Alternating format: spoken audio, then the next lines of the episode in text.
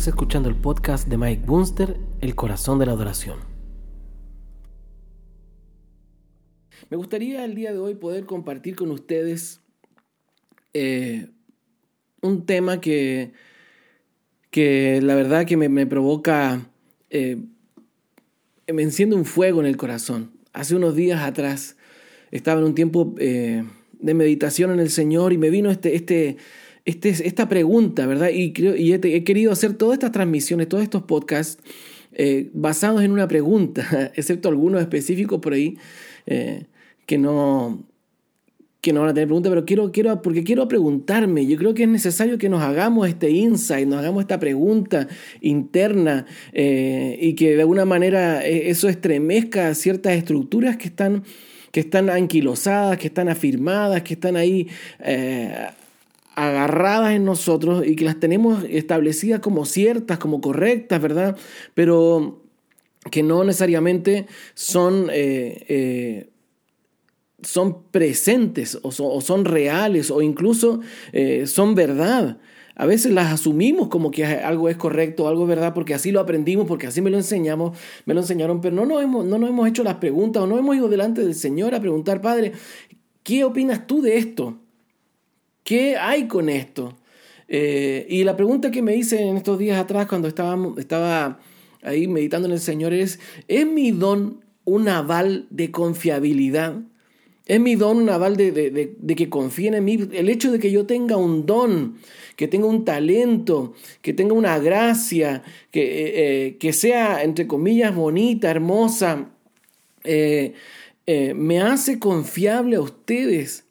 O sea, me, hace una persona confiable para que ustedes puedan depositar su vida y me permitan y se permitan ser ministrados por mí simplemente porque tengo un don. Simplemente porque lo voy, a, voy a hablar de mí, ¿verdad? Voy a, ponerme, a exponerme a mí, ¿verdad? Eh, simplemente porque canto bonito, O sea, eh, mi mamá me decía que cantaba bonito, ¿verdad? eh, Simplemente que porque canto bien o alguna de mis canciones eh, le gustan a la gente, es, suficiente para que usted confíe en mí y pueda exponer su vida a, a, mi ministración, a mi impartición. ¿Qué le, qué, ¿Qué le hace a usted confiar en mí? ¿Por qué usted confía en mí? ¿Por qué usted confía en alguna persona? X que se pone delante con un don bonito y, empieza a, impartir, eh, ¿qué es lo que hace a usted que, que, usted le abra el espíritu, definitivamente? Que usted le abra el espíritu y, diga, sí, amén, yo te recibo, yo le recibo. Eh, y la verdad es que eh, tiene mucho que ver con el espíritu de este tiempo, con el espíritu del mundo, el, el tema este de que como te ven, te tratan de, la apariencia, de, basarnos en lo externo, ¿verdad? había una marca aquí en Chile que decía, la imagen es todo, ¿verdad? Eh, y, es tan así.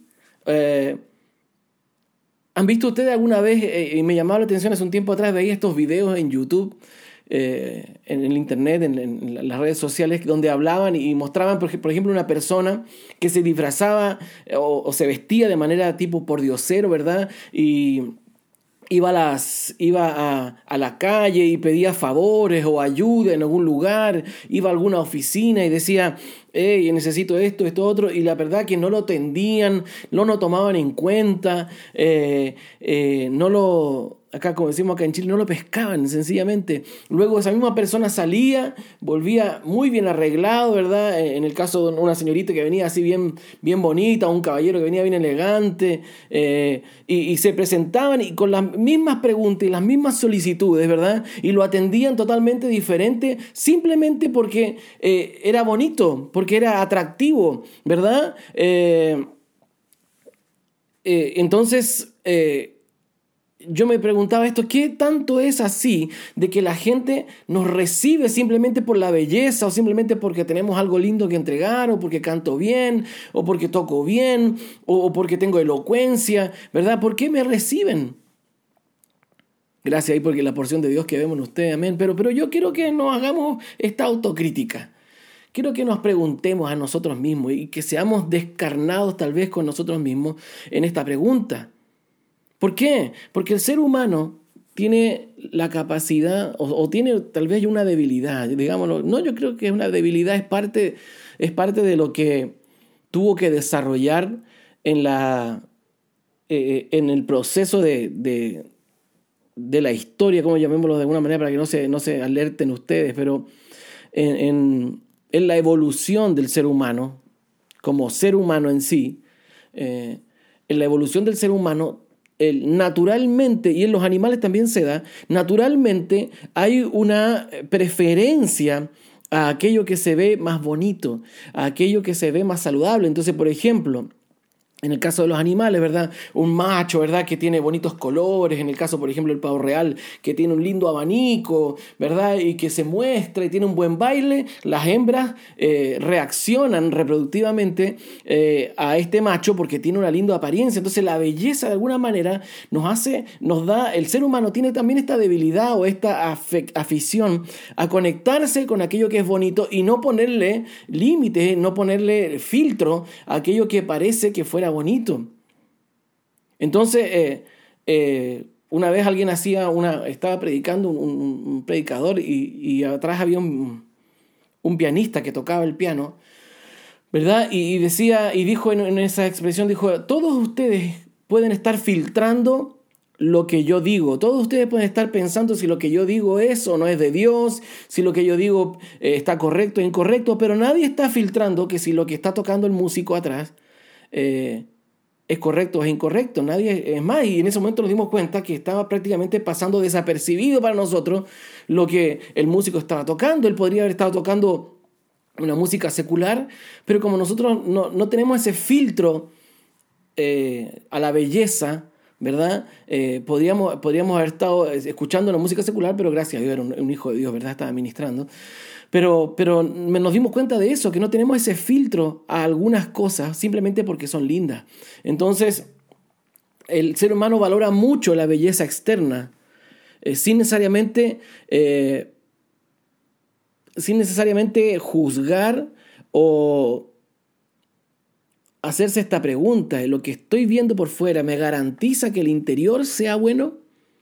Esto que estoy mirando por fuera me garantiza que lo que está adentro es correcto o lo que estoy recibiendo eh, tiene algo de Dios. Vámonos ahora, definitivamente, vámonos a la iglesia, vámonos a, aquello que nos compete, ¿verdad? Lo mío es ministerial, lo mío tiene que ver con, con la iglesia de Cristo. Entonces, simplemente porque alguien hace algo bien, lo tengo que aceptar, lo tengo que admirar, lo tengo que recibir de Dios. Recuerda que Satanás también era eh, perfecto en hermosura y se viste de ángel de luz. Entonces tenemos que aprender a no conectarnos simplemente con la belleza externa. Porque a veces no, lo, bueno eh, realmente no tiene que ver con lo externo, a veces lo bueno tiene que ver con lo que hay dentro, el contenido, la sustancia. Entonces, por ejemplo, la comida más nutritiva generalmente no es la más bonita. No sé si se ha dado cuenta usted de eso. Uno ve, ¿verdad? Fíjate que las comidas, la comida chatarra, la comida que no, eh, que no alimenta, es más, que incluso que enferma, tiene colores llamativos, tiene sabores explosivos, eh, te provoca sensaciones, ¿verdad? Que, eh, que a veces digo, wow, esto, por ejemplo, usted sabe que muchos de los, de los jugos o las gaseosas o las bebidas, ¿verdad? Eh, tienen, están hechas de tal manera que las saturan de azúcar, porque el azúcar, por ejemplo, es como droga al cerebro. Entonces las saturan de azúcar al punto máximo antes de que una persona pudiera experimentar un shock diabético, ¿verdad? Un shock de azúcar. La saturan al límite y luego le bajan, esa, porque si uno la tomara ¿Alguna vez ustedes se hicieron el test de glucosa y le dieron a tomar esa, esa cosa, ese jugo asqueroso, ¿verdad? Que, que uno le dan ganas de vomitar, tan dulce que es. Bueno, las bebidas que tomamos habitualmente, esos gaseosas, están así, al límite del azúcar y le agregan sal para bajar el sabor. ¿Pero por qué? Porque ellos están, aquí apunta la marca o aquí apunta el fabricante a la experiencia cerebral que se va a provocar dentro de ti. ¡Wow! ¡Qué rico que está esto! Porque tu cerebro identificó la cantidad de azúcar y se siente como ¡Wow! ¡Qué shock! ¿verdad? Pero, pero en realidad es poco saludable, le bajan el sabor dulce para que no te choque y diga, eh, que, que, decimos acá que empalagoso que, que relajante, le, le, decimos los chilenos cuando algo es muy dulce. ¿Verdad? Pero, pero muchas veces no es saludable y lo llenan de colores, fíjate los colores, fíjate lo llamativo, los aromas, pero no necesariamente es lo saludable. Por ejemplo, si te dieran a elegir entre una comida así llena de colores, linda, pero no tan saludable, y te ponen al lado un plato, ¿verdad?, de verduras cocidas, eh, yo creo que probablemente eh, optaríamos por aquello que es eh, más llamativo al ojo. Entonces, me hacía esta pregunta, ¿por qué? Porque veo en la iglesia, veo en nosotros, veo en mi vida una debilidad. ¿Y cuál es esta debilidad? El, el hecho de abrirnos tan fácilmente a aquello que se ve bonito aquello que tiene una apariencia de lindo o de bello y simplemente creemos que es divino porque es bello, porque es llamativo, porque es eh, la palabra correcta, eh, eh, virtuoso. Y es cierto, dice la palabra del Señor que toda buena dádiva y todo don perfecto desciende de los cielos y viene del Padre de las Luces. Es verdad que los dones que hemos recibido, tanto los cristianos como los no cristianos, muchos de estos dones vienen de Dios. Es como que Dios nos creó, ¿verdad? A cada uno con un propósito y lo equipó con herramientas para poder desarrollar, para poder administrar o cumplir la función para la cual... Eh, eh, Dios lo creó, ¿verdad? Aquel que Dios le dio la capacidad de investigar, le dio, ¿verdad? esa capacidad de concentrarse, de poder encontrar, ¿verdad? De buscar hasta encontrar una solución, de, esmerarse.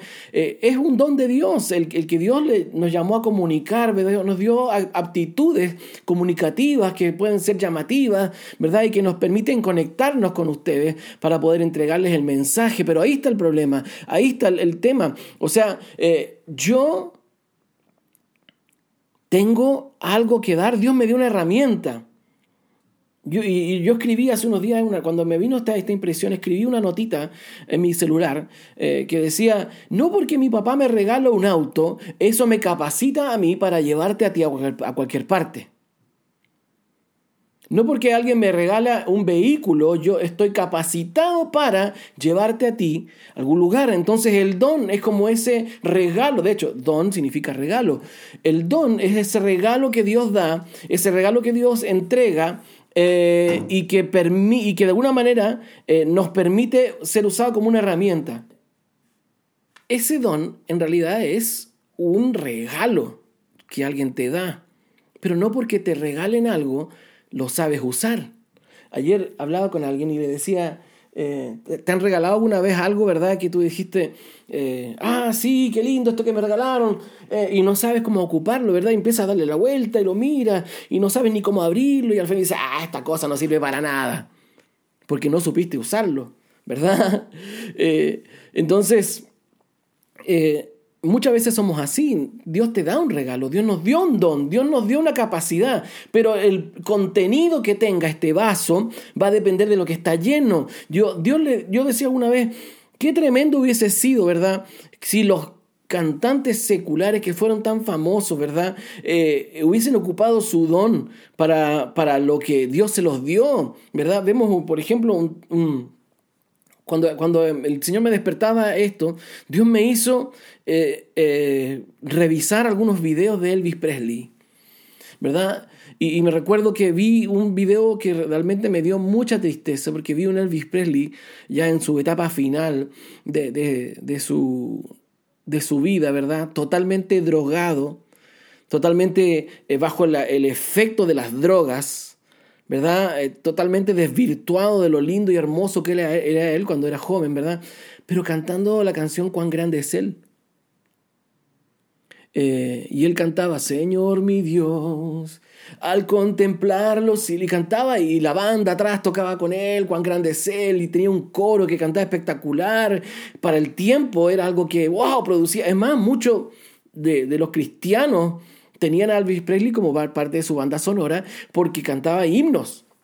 Pero yo en ese momento dije, ¿Por qué yo confío en este hombre para, para recibir algo de Dios? ¿Por qué mi, mi, mi, alma, verdad, se siente como que, oh, que está glorificando a el tipo está bajo el efecto de la droga, el tipo está eh, ministrando desde su ego, totalmente desvirtuado con esos trajes eh, rimbombantes que usaba Elvis Presley en la última etapa de su vida, ¿verdad?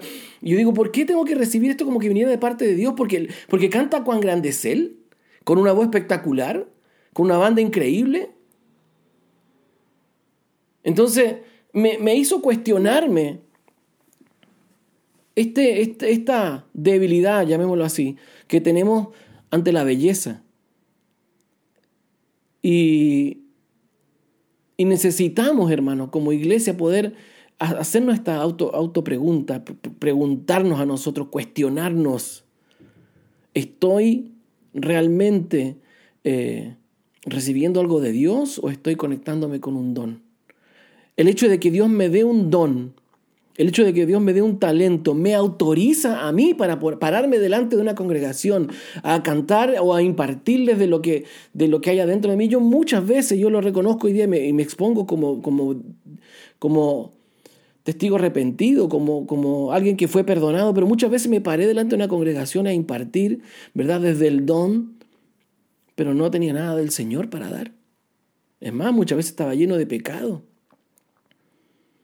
Yo había, tenido una conversación con mi pastor y me decía, Mike, eh, si lo que Dios hizo contigo cuando estabas todavía desalineado fue tremendo, mira cuánto lo que Dios puede hacer contigo cuando realmente entras en el orden del Señor.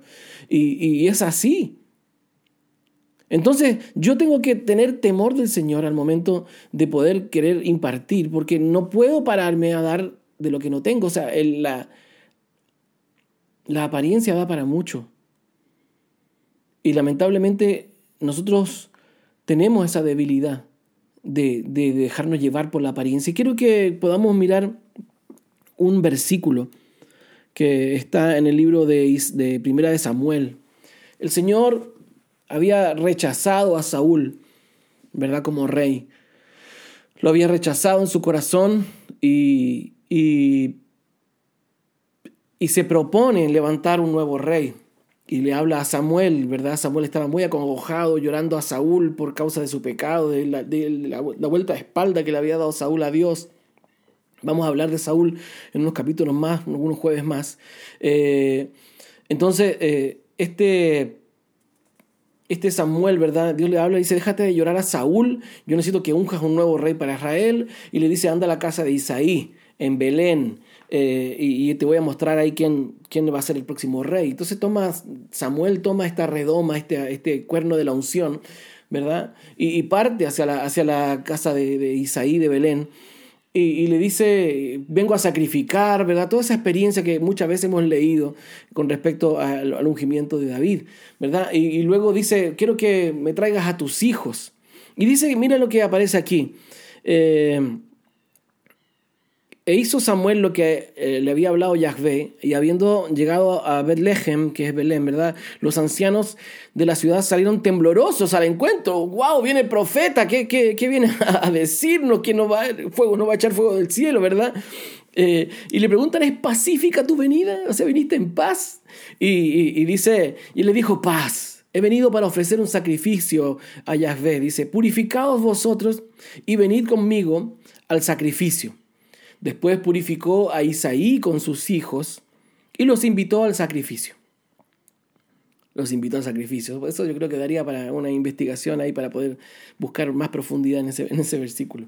Dice que sucedió que cuando ellos llegaron, vio a Eliab, aquí está refiriendo a Samuel, ¿verdad? Samuel vio a Eliab y se dijo, ciertamente su ungido está delante de Yahvé. Así como, este este es el mero mero, este es el increíble, este sí que es el, porque lo tiene que haber visto grande, ¿verdad? Fornido, hermoso, su parecer, ¿verdad? Tal vez una voz así de autoridad. Es más, eh, Eliab era, era un guerrero. Entonces Samuel lo vio y dijo, este es, este es el, el rey, este es lo que Israel necesita. Y dice, y fíjate lo que dice Dios, dice, pero Yahvé dijo a Samuel, no mires su apariencia ni su estatura, porque lo he rechazado wow. Yo hoy día cuando leí este versículo me saltó esto, yo lo he rechazado.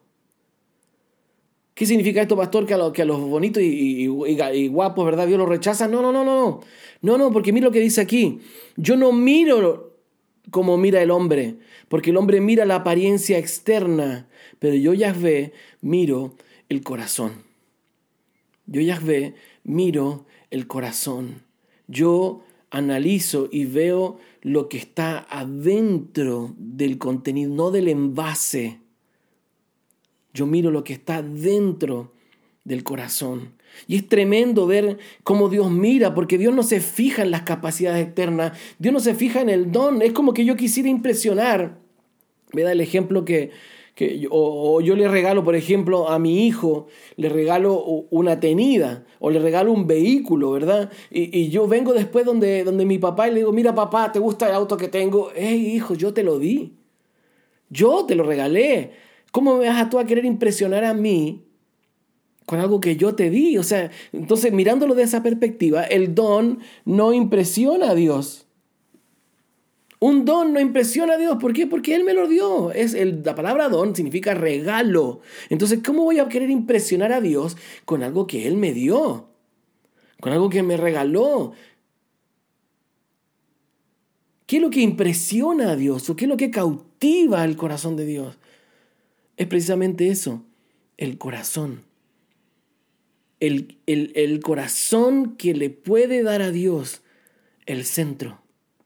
Fíjate cómo, cómo, le habla Dios a su pueblo y le dice, dame, hijo mío, hoy tu corazón, porque de él emana la vida. Lo voy a parafrasear para que tal vez lo pudiéramos entender. Eh, déjame, el corazón tiene que ver con el centro. Déjame ocupar el centro de tu vida. ¿Por qué? Porque desde ahí yo voy a hacer que fluya mi vida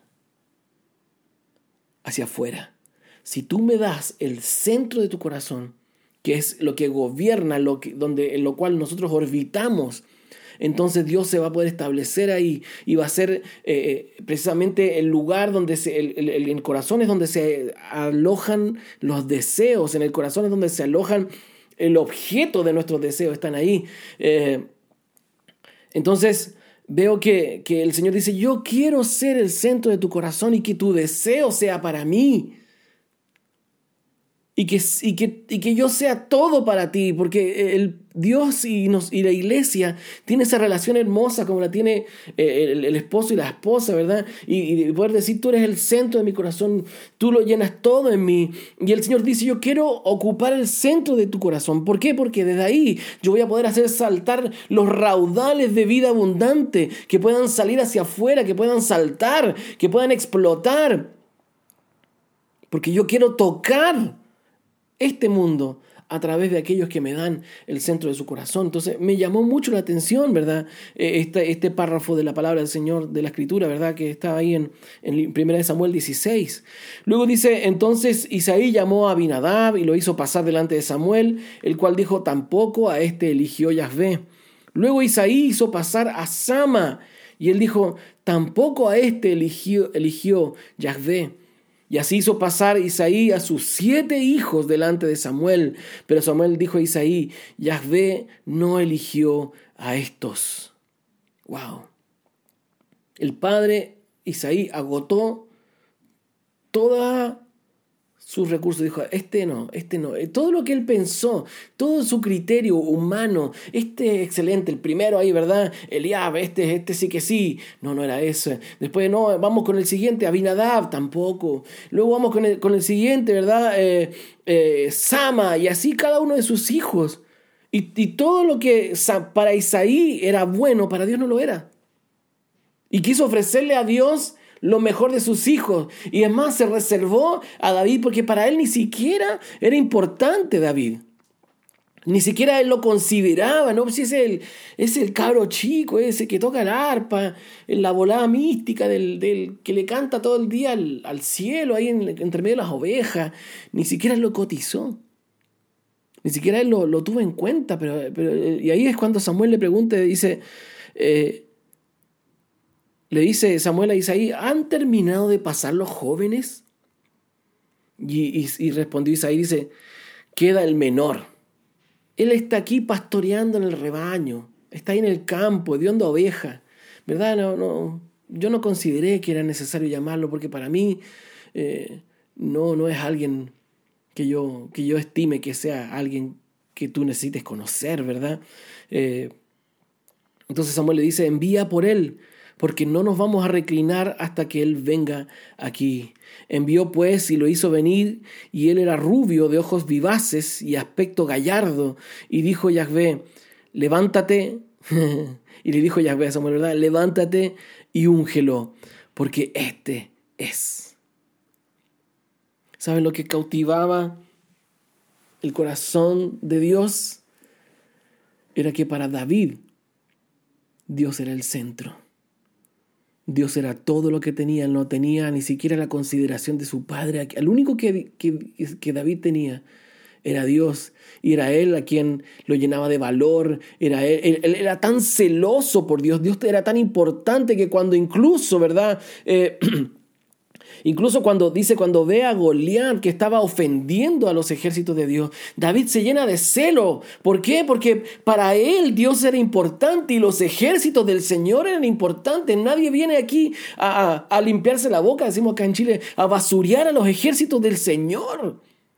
Él estaba, para, para, para David el Señor es lo más importante, por eso dice, yo voy a ir a pelear por, con, por, con él, con ese gigante, yo voy a ir a pelear, ¿por qué? Porque para David era importante, más importante que su propia vida, era Dios, era a quien, a quien él, se había, él se había derramado, es a quien él se había entregado, a quien se había volcado todos esos años, ¿verdad? En, en, en el campo, entre medio de las ovejas, cuando él había estado solo. Él había sido el centro, él había sido su refugio. Eh, eh, a él le cantaba cuando decía, mi refugio ha sido, ha sido tuyo, en la sombra de tus, de tus alas yo me voy, a, me voy a esconder. A él se refería David cuando decía, eh, caerán mil, diez mil a mi diestra, pero a mí no llegarán. A él se refería cuando, cuando David cantaba esos salmos tan hermosos, decía, el Señor es mi pastor, Él me librará del, lazo del cazador y de la peste destructora. ¿Por qué? Porque, porque él había experimentado la plenitud de que Dios lo fuera todo, de que Dios lo fuera el centro.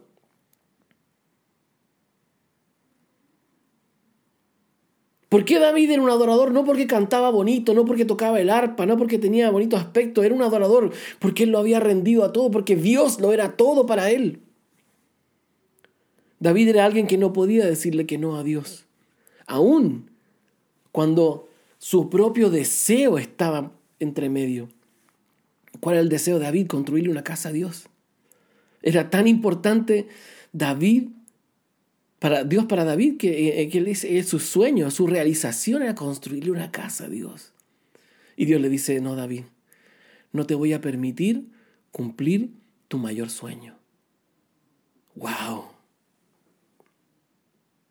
Qué fuerte eso. No te voy a permitir que se cumpla tu mayor sueño. ¿Qué tan dispuesto estamos a que Dios te diga, Mike, no te voy a permitir que cumplas tu mayor sueño? Ahora ponga ahí su nombre, escribe tu nombre en esta frase y di, no sé, Abel, Daniela, Sofía, no te voy a permitir que cumplas tu mayor sueño. Porque, porque yo no, no, no creo que tengas que hacer eso. Mi voluntad para ti no va por ese lado. Wow. ¿Estaríamos dispuestos a que Dios te dijera, ¿me puedes obedecer en esto? ¿Estarías dispuesto a obedecer a Dios aunque Él te pida tu, mayor sueño? Pero David, él era un hombre conforme al corazón de Dios, no por, no por, no por su parecer externo, aunque era bonito, ¿verdad? Qué lindo leer esta versión, me gusta esta la Biblia, textual, dice que él era, era eh, eh, bien hermoso, ¿verdad? Era rubio, de ojos vivaces y aspecto gallardo, así, David. Pero aún así, Dios se enamoró del corazón de David. Pero que era alguien que no le podía decir a Dios que no. No le podía decir, pero pastor, pero él, eh, qué sé yo, cometió pecado. Sí, sí, sí, pero él en un momento se ensegueció. ¿Cuándo se ensegueció? Cuando dejó de hacer lo que él tenía que hacer. Cuando salió de su propósito, cuando dejó de hacer lo que Dios lo había llamado a hacer. ¿Cuál era su propósito? Libertar a Israel de los enemigos y dice que cuando, en los tiempos que los, que los reyes acostumbran salir a la guerra, David se quedó. ¿Por qué? Porque los, oficiales lo amaban tanto, ¿verdad? Era un hombre tan fabuloso que lo amaban tanto que dijeron, no, no salgas a la guerra, no queremos perderte a ti, nosotros vamos a ir a pelear. Y David se salió de su propósito, ¿verdad? Y, y comenzó a hacer otras cosas y ahí fue cuando fue tentado y, fue, eh, ¿verdad? Y, y definitivamente peca eh, otro momento de pecado de David fue precisamente cuando él empieza a confiar en su propia fuerza. Cuando, cuando, cuando David peca y dice vamos a censar, ¿por qué? Porque él quiso saber cuáles son mis propias capacidades. Él dejó de mirar las capacidades de Dios, él dejó de mirar la gracia en él y comenzó a mirar sus propias capacidades, sus propias bellezas y dijo, ¿cuánto, cuánto ¿Qué capacidad militar tiene Israel para poder enfrentar a sus enemigos? ¿Qué capacidad militar tiene Israel para poder hacer? ¿Cuán grande es Israel? ¿Cuán grande soy yo, David, como rey, verdad, delante de los otros reyes? Eh, y, en ese momento Dios le dice, hey, cállate. Y viene Natán y lo confronta, ¿verdad? Y, le dice, has cometido un gran pecado, ¿verdad? Y, él entiende, y esta es una de las cosas lindas de David. David dice, sí, se humilla, reconoce su pecado, reconoce su error, se humilla delante del Señor y Natal le dice, es que estas son las opciones que te doy, ¿verdad? Para ser castigado, que vengan tus enemigos y él dice, no, no, no, yo prefiero caer en las manos del Señor. Prefiero caer en las manos del Señor porque yo sé que porque él conocía a Dios. Él sabía que el Señor era tardo para la ira, pero grande en misericordia, ¿verdad? Él, lo había, él había estado tantas veces delante de su presencia y él sabía que aunque lo iba a castigar y lo iba a corregir, ¿verdad? Dijo, yo prefiero caer en tus manos porque yo sé que no me vas a destruir, yo sé que me vas a tener misericordia de mí, no me vas a evitar el castigo, no me vas a evitar la corrección, pero no me vas a destruir. Mis enemigos me podrán querer destruir, pero yo sé, Señor, que aunque tú me corrijas con vara, él sabía esta expresión, tu vara y tu callado me infundirán aliento. Entonces tan hermoso ver a David con ese corazón tan humilde, ¿verdad? Eh, eh, eh, él era un hombre lleno de humildad, era sujeto a Dios, tenía temor de Dios. Era sujeto, no vamos, Señor, ¿subimos a la batalla o no subimos a la batalla? Sí, sube a la batalla, amén, subí a la batalla. Hubo ocasiones en que Dios le dijo, no subas a la batalla sino que espérame en tal lugar, métete debajo de unos arbustos y cuando escuches que, que, que viene el ejército del Señor, ahí recién sale la batalla. Entonces él era un hombre sujeto. David sabía que dependía de Dios. Él sabía que si no, no lo tenía él, no tenía nada. Y que todo lo que de él fluía y nacía y se expresaba era porque Dios estaba con él. Es más, en un momento dice que él, expresa un deseo en su corazón y dice, ay, ¿quién me diera de beber del, agua del pozo de Belén? ¿Verdad? Lo hace así como, es como, eh, a mí me gusta mucho el agua de Talca. y yo, podría decir, ay, qué rico, qué ganas tengo de tomarme un vaso del agua de Talca que es tan dulce. Y, alguien fuera a Talca, ¿verdad? Y me trajera una botella de agua, ¿verdad? De Talca y, y me dijeran, entonces yo, ¿por qué? Porque veían a, Dios en él, por causa de la gracia de Dios en él. Los hombres de David lo amaban, pero ¿saben qué? David supo entender y decir, hey, no, no, no, no, esto no, esto no me pertenece. Yo no puedo tocar la gloria de Dios. Yo no puedo tocar la gloria de Dios. Lo que ustedes están viendo en mí es Dios. Lo que ustedes ven en mí, y si yo he ganado algo, y si tengo alguna gloria, algo de que gloriarme, es de lo que Dios ha hecho en mí. Por eso yo no soy digno de tomarme esta agua. Y dice que Él toma el agua que estos, estos valientes fueron a buscar al pozo de Belén, ¿verdad? Y lo vacían en el suelo, porque yo no puedo tocar aquí, aquí hay vida. Y el único merecedor de la vida y del honor es el Señor. Él sabía cuál era su lugar delante del Señor. Él sabía cuál era su lugar delante de Dios por eso no le negaba nada. Era un hombre que se sabía dependiente de Dios y nunca puso su propia voluntad por sobre la voluntad de Dios. Era un hombre lleno de talento, un hombre lleno de dones, un hombre lleno de, capacidades. Es más, dice que cuando Saúl comenzó a ser atormentado por este espíritu eh, de parte del Señor, ¿verdad? Eh, dice que, que, el, hombre que se lo recomienda dice, yo conozco a un hijo de Isaí de Belén que es hermoso, que, que, que es varón de guerra, que el Señor está con él y que sabe tocar. Es decir, tenía un montón de cualidades David. Tenía muchos dones, pero lo, lo, lindo y lo hermoso que había en él era su corazón. Era que para él Dios era el centro.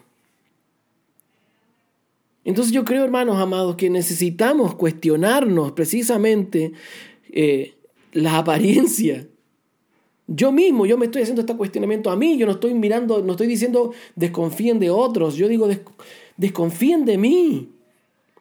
o, desconfía de ti mismo, desconfía de ti mismo. ¿Qué en ti es apariencia y qué en ti es sustancia de Dios?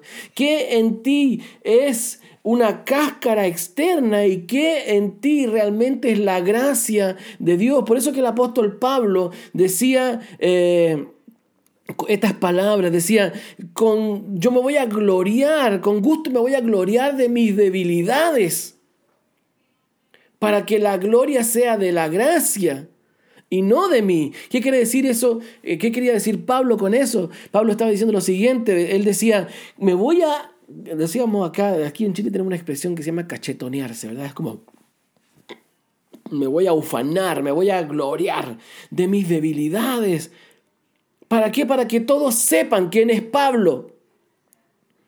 Cuando yo le diga a todos cuáles son mis debilidades, todos van a saber quién es Pablo, para que cuando Dios fluya en mí, sepan que lo que está fluyendo en mí no es Pablo, sino que es Dios a través de mí para que la gloria sea de la gracia, para que la gloria sea del contenido y no del vaso. Por eso que David decía, mi pecado te confesé y no me lo escondí, yo hablé lo malo de mí.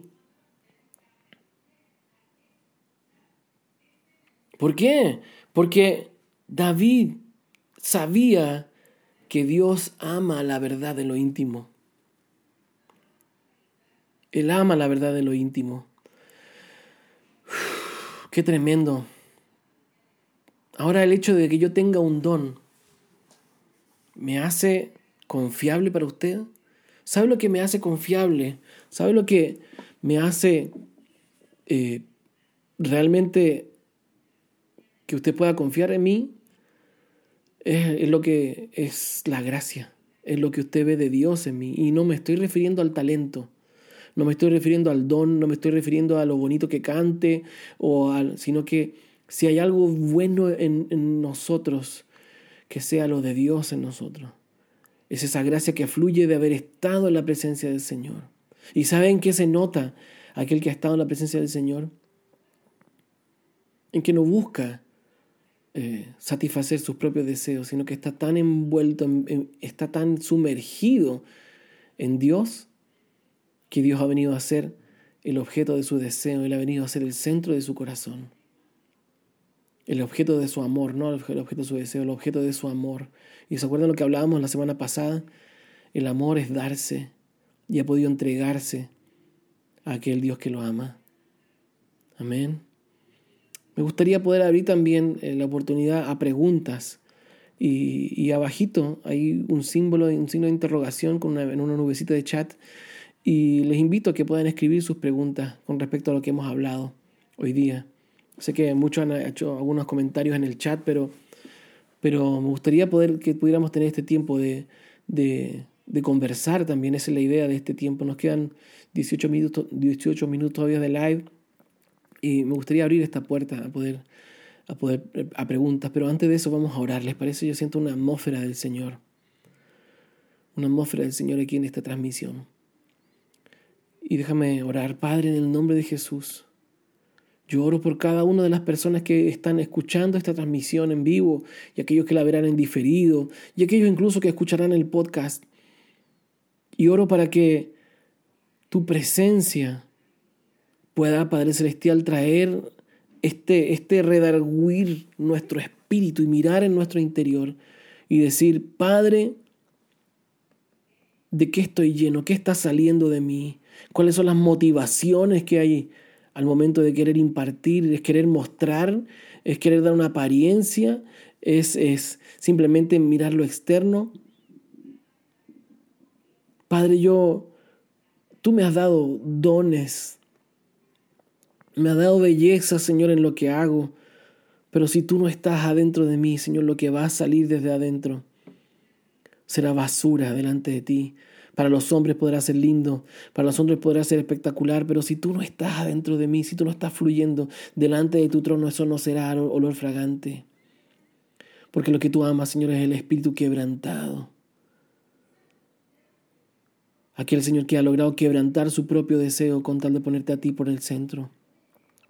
Yo oro por cada una de las personas que llegarán a escuchar, Señor, este material.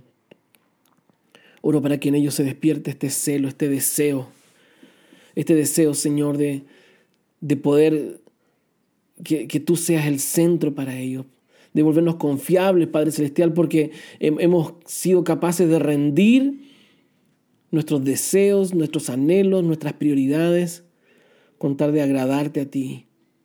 Porque la medida que nos vaciemos, Señor, de nosotros mismos, de nuestros propios deseos, de los deseos de nuestro corazón, entonces, Padre, te daremos el espacio a ti para que tú ocupes, Señor, el centro de nuestro corazón.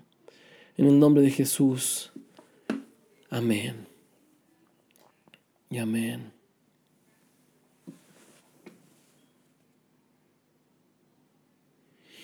Piero pregunta, ¿cómo tengo certeza de lo que es mi esencia respecto a la apariencia?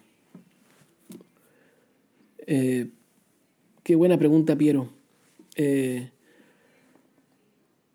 ¿Cómo tengo certeza de lo que es mi esencia respecto a la apariencia? Creo que siempre eh, en la apariencia está ese miedo a cómo me vean. Está ese temor a cómo me veo.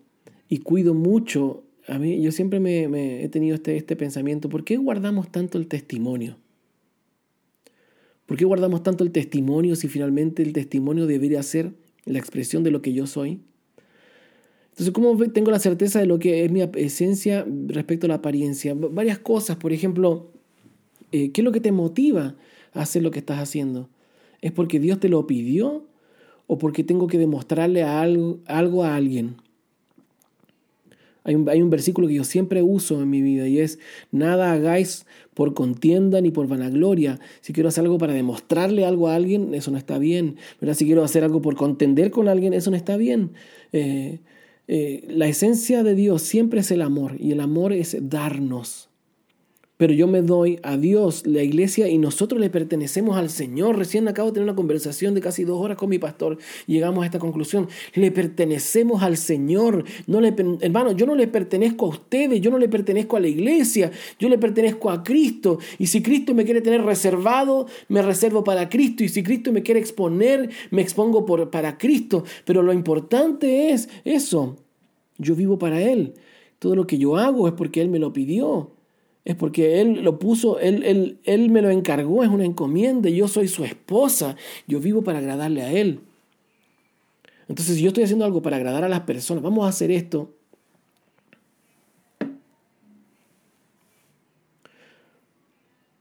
Si yo vivo y hago algo para agradar a las personas, porque de alguna manera eh, siento que tengo que congraciarme con ellos y vamos a cantar esta canción porque a todos les gusta, ¿verdad? Y vamos a hablar de este tema porque a todos les apasiona y vamos a hacer esto para que la, para que la gente pueda... No, no, no, no, la iglesia no le pertenece a los hombres, la iglesia le pertenece al Señor. Ahora hay, una, hay un depósito de Dios que Dios puso en ti, Piero. Y en cada uno de ustedes que están aquí conectados, hay un depósito de Dios. Y ese depósito de Dios es lo que tiene que salir. Pero para eso nosotros necesitamos crucificar los deseos y aprender a hacer este insight. Y si no sabes diferenciar, anda donde alguien, ¿verdad? Donde tu pastor, donde alguien que, que tú reconozcas, ¿verdad? Que es una voz de Dios para tu vida y pregúntale, ¿qué opinas con respecto a esto? ¿Qué es lo que te habla Dios con respecto a esto? El exponernos a un presbiterio, a, los profetas, ¿verdad? Y decir, ¿qué, ¿qué, dice Dios de esto? ¿Qué tan otra pregunta, ¿qué tan importante es cómo me vean o cómo yo me estoy viendo o la apariencia que quiero dar? Eh, recuerda que había profetas que Dios los hacía desnudarse y vivir desnudo y caminar desnudo por las calles. Eso era lo que Dios le había enviado, o sea, la apariencia cero. Eh, el mismo Jonás no quería ir a Nínive. ¿Por qué? Porque Nínive era la, la, capital de Asiria y los asirios eran terribles, eran violentos. Y dijo, yo voy a ir y me van a matar. ¿Verdad?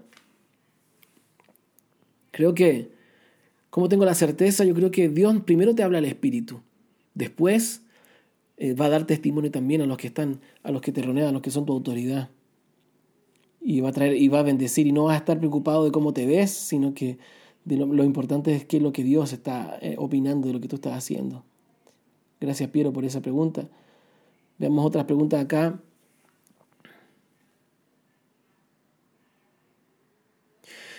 Entonces, la Vane pregunta, dice, entonces he llegado a la identidad de hija de Dios, a un estado saludable de humildad. Eh, creo que aquel que, que tiene una identidad sana, no necesita eh, demostrarle nada a nadie.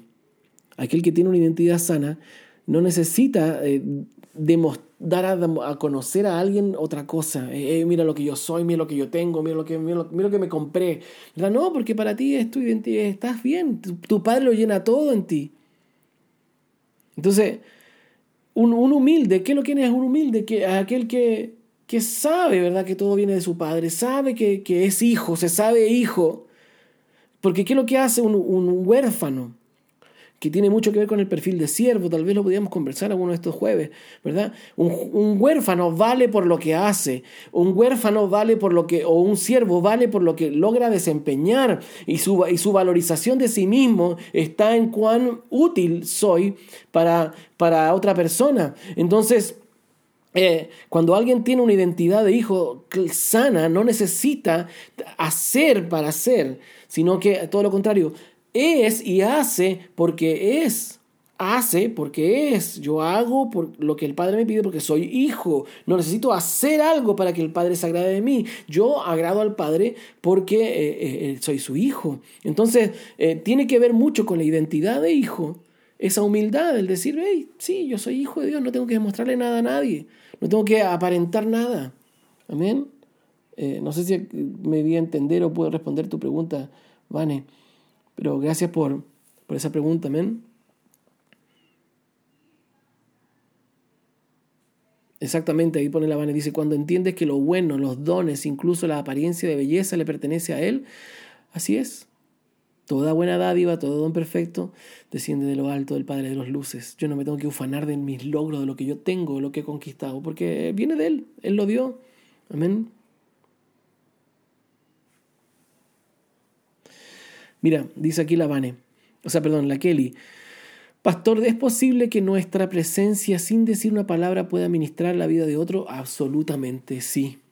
Absolutamente sí. Yo lo creo.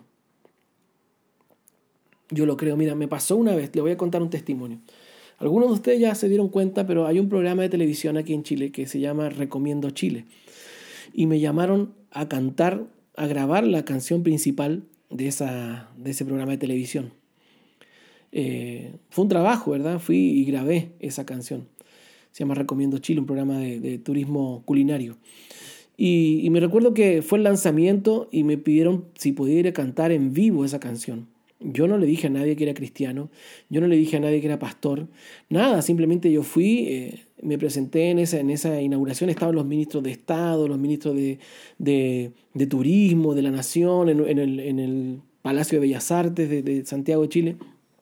Y, y, cuando dieron el inicio, ¿verdad? Éramos un grupito pequeño, una bandita que cantamos en un rincón la canción eh, del, del programa de televisión. Y tú sabes que lo que se provocó simplemente por cantar la canción del programa de televisión, después se me acercaron los ministros y me decían, oye, ¿qué, tienes tú? Me decían, que cuando tú cantaste la canción del programa de televisión, me dieron ganas de llorar. Algo me pasó acá adentro. yo sentí como una emoción tan grande, tienes una vibra especial, ¿verdad? Eh, y era simplemente la gracia de Dios en mí. Yo no estaba hablando del Señor, no estaba predicando, no estaba cantando una canción de alabanza, yo estaba haciendo un trabajo, yo estaba cantando una canción secular. O sea, es muy linda la canción, a mí me gusta, porque siento que habla un poquito de la obra linda que Dios hizo en nuestra nación, ¿verdad? Y, pero cuando ellos la escucharon, simplemente se conectaron con la gracia de Dios que había en mí y, y, fueron, y, su espíritu saltó, reconocieron algo de Dios y dije, hey, ¿qué tienes tú? ¿Por qué me, pasa eso cuando te escucho cantar una canción secular? Amén. Eh,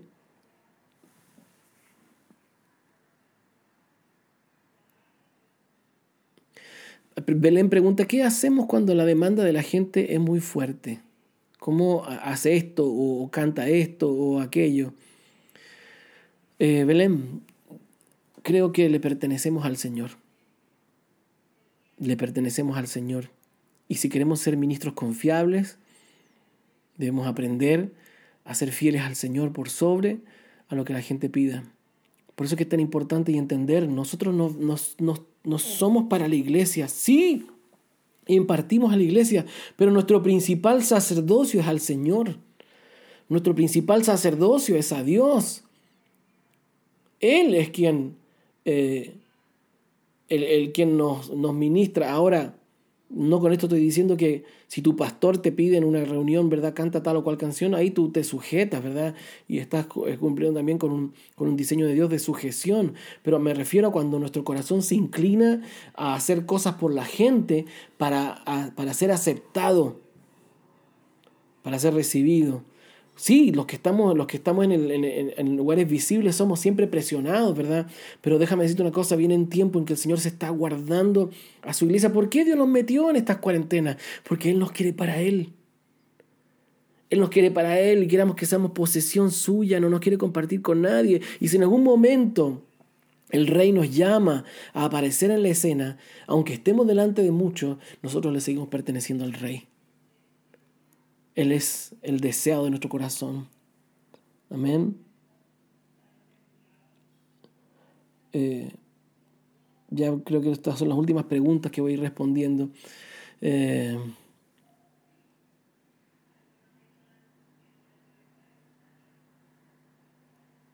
dice aquí, eh, esta pregunta dice de Elizabeth, dice, ¿cuál sería un consejo para dejar el orgullo? Uy, ¿Sabes cuál es el consejo? Humíllate. Quebrántate, expónete. Muchas veces, hermano, yo, yo debo reconocer, em, mis batallas muchas veces han sido con el orgullo. ¿Sabes cómo se quiebra el orgullo? Exponiendo tu miseria. Exponiendo tu miseria y diciendo, hey, tengo problemas con esto. Estoy luchando con esto, con esta área de pecado. Eh, no tengo esta capacidad. Eh, o muchas veces el orgullo se disfraza también de, falsa humildad o de timidez. Usted sabe que el orgulloso más grande son los tímidos. ¿Sabes por qué? Porque tienen eh, miedo a, ser expuestos. Eh, tienen miedo a, que se vea o que se vean mal a verse mal delante de la gente. Entonces, más que en realidad timidez, es un orgullo eh, disfrazado, porque en realidad no quieren que su imagen externa eh, se vea vulnerada. Y claro, se esconden en qué? En, ese disfraz de timidez. ¿Verdad? Donde, donde yo no, no, no, soy tímido porque en realidad me da miedo eh, que se quiebre la imagen externa que yo tengo. ¿Cómo saber si soy orgullosa? Dicen que el orgullo es como el mal aliento. Nadie lo nota, o sea, que uno no lo nota, pero todos los demás sí. Pregunta, expónete. Pregúntale a alguien, ¿soy orgulloso? ¿Tú crees que yo soy orgulloso? Pero alguien que te diga la verdad, no alguien que, que te vaya a sobar la espalda. ¿Verdad? Pregúntale eh, a quien tú sabes que te va a ser sincero contigo y pregúntale, ¿crees que soy orgulloso? Pregúntale al Señor, ¿tú crees que yo soy orgulloso? Y Señor, yo te pido que tú me, me muestres si hay orgullo en mí. Ven, decía David, ve, si hay, ve si en mí hay camino de perversidad. Muéstrame, Señor. ¿Sabes cómo hacer el Señor? Te va a exponer a situaciones en que vas a sentirte ah, y que se va a ver tu orgullo expuesto. Porque Dios, Dios escucha esas oraciones y las responde. No porque Él quiera destruirnos, porque Él quiere quitar. Eh, precisamente aquellas áreas de nosotros que, están impidiendo el fluir de su gracia en nosotros. Amén. Eh, bueno, no sé si nos queda un minuto de transmisión eh, y voy a ver si puedo contestar alguna otra pregunta que ya no haya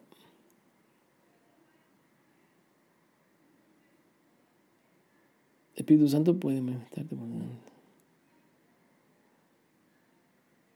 A ver, déjeme tratar de responder esta pregunta. Dice, ¿el Espíritu Santo puede manifestarte por tu don? Entiendo sobre las obras muertas, pero ¿qué sucede cuando esto es así? Sí, el Espíritu Santo, cuando nosotros somos llenos del Espíritu Santo, el Espíritu Santo va a usar tu don como un canal de comunicación para poder entregar el mensaje de Dios. Pero muchas veces sí estamos llenos de nosotros mismos y, y, y lo que va a contener, el contenido de nuestro don va a ser simplemente eh, lo que estamos llenos. Alguien dijo una vez, ¿por qué cuando te, tú vas saliendo de una cafetería y alguien te choca, se derrama café? Es porque, no es porque alguien te chocó, es porque tenías café en la taza. De la misma manera, cuando sale, todo lo que sale de nosotros es, porque eh, realmente estamos llenos de, de nosotros mismos, ¿verdad? Eh, estamos llenos de, lo que hay adentro y lo que va a salir es lo que está dentro de nosotros. Perdón, no tengo más tiempo, me quedan 40 segundos de, transmisión. Ha sido un placer estar con ustedes. Eh, nos vamos a encontrar el próximo jueves en este mismo live, ¿verdad? Y, quiero que, puedan también eh, ser bendecidos, el Espíritu Santo los pueda llevar a toda verdad, a toda justicia, Él les pueda completar. Sé que yo quisiera decir muchas cosas que no voy a alcanzar, pero el Espíritu Santo es suficiente para hablar a tu corazón. Amén. Les bendigo, les amo y espero que nos podamos conectar pronto en otra transmisión como esta, en un tiempo hermoso como hoy. Bendiciones a todos. Paz. Ay, siguió parece que dura más de una hora. Me habían dicho que el Instagram se cortaba en una hora. Pero bueno, lo que acabo de decir es así. Los encomiendo al Espíritu del Señor. Que el Espíritu del Señor los pueda llevar a toda verdad, a toda justicia y, que la gracia del Señor eh, los embargue a todos ustedes, que cada casa se pueda transformar en un altar de adoración al Señor, que cada uno de nosotros se pueda transformar en un adorador, que cada uno de, de ustedes pueda ser transformado en eso, en alguien que da honra y gloria al Señor, no solamente con sus dones, sino que sus vidas puedan ser un altar de adoración eh, consagrado y derramado para el Señor. Amén. Eh, un beso para todos y paz. Amén.